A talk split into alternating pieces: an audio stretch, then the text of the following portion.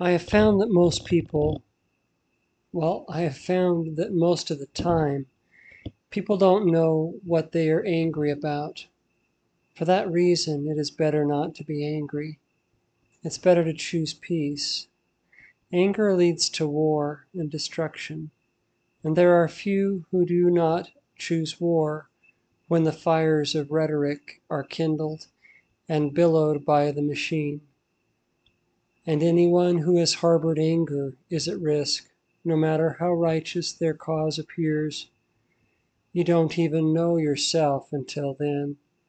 But if you could see ahead to what you might become, you might forsake your anger before it's too late.